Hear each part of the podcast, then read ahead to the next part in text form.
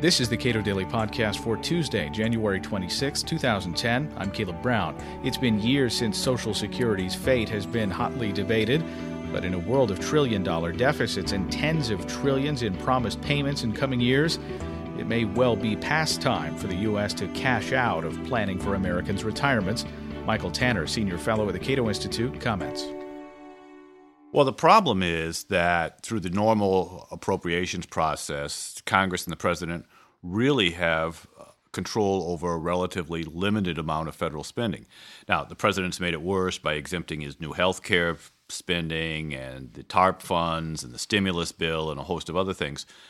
But even if he wanted to include all discretionary spending and domestic discretionary spending, it would be a relatively small portion of the budget. The big problem lies in the entitlement programs, particularly Medicaid, Medicare, and Social Security. If Social Security is on autopilot, what can possibly be done to restrain its growth? Well, we really should go back and revisit the whole idea of Social Security reform.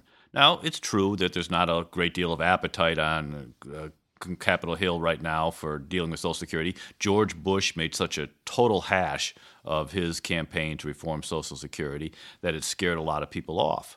But none of the problems in Social Security have gone away. The fact is that they've actually grown worse. In just 6 years, by 2016, Social Security will begin to run a deficit, spending more money on benefits than it takes in revenue. And we all know what it means when you have more money going out the door than you have coming in.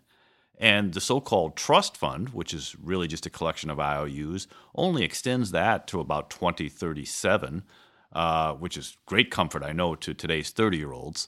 But overall, Social Security is facing something in the area of about $15.5 trillion in unfunded liabilities.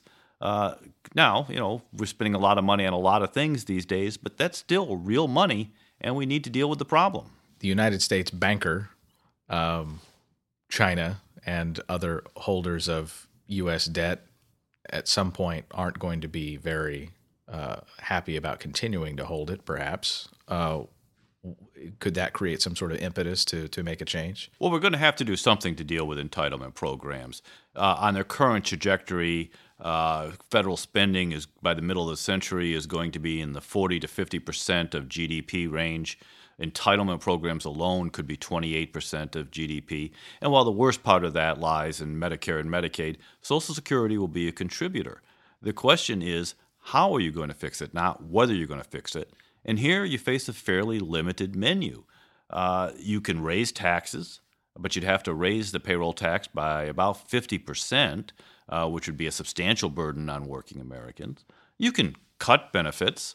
But you'd have to cut benefits by about 25%, which would certainly hurt seniors. Or you could go back to the George Bush plan, or the plan, I guess, that George Bush made such a hash of, which is to allow younger workers to privately invest a portion of their taxes through personal accounts. Well, and I know critics of personal accounts will look at the recent problems in the stock market last year. Of course, it was down enormously, and they'll say, see, that shows how risky private investment is. Well, the fact is, though, that even with all the problems the stock market recently had, if you started investing 40 years ago, let's say, when you were 20 or so, and you retired today, you'd still have more money than Social Security. So no matter how bad the market did, it still outperforms Social Security. Shouldn't we give people a choice of whether they want to take those risks in the market or take the risks with an insolvent Social Security system? Michael Tanner is a senior fellow at the Cato Institute and co-author of the book Healthy Competition.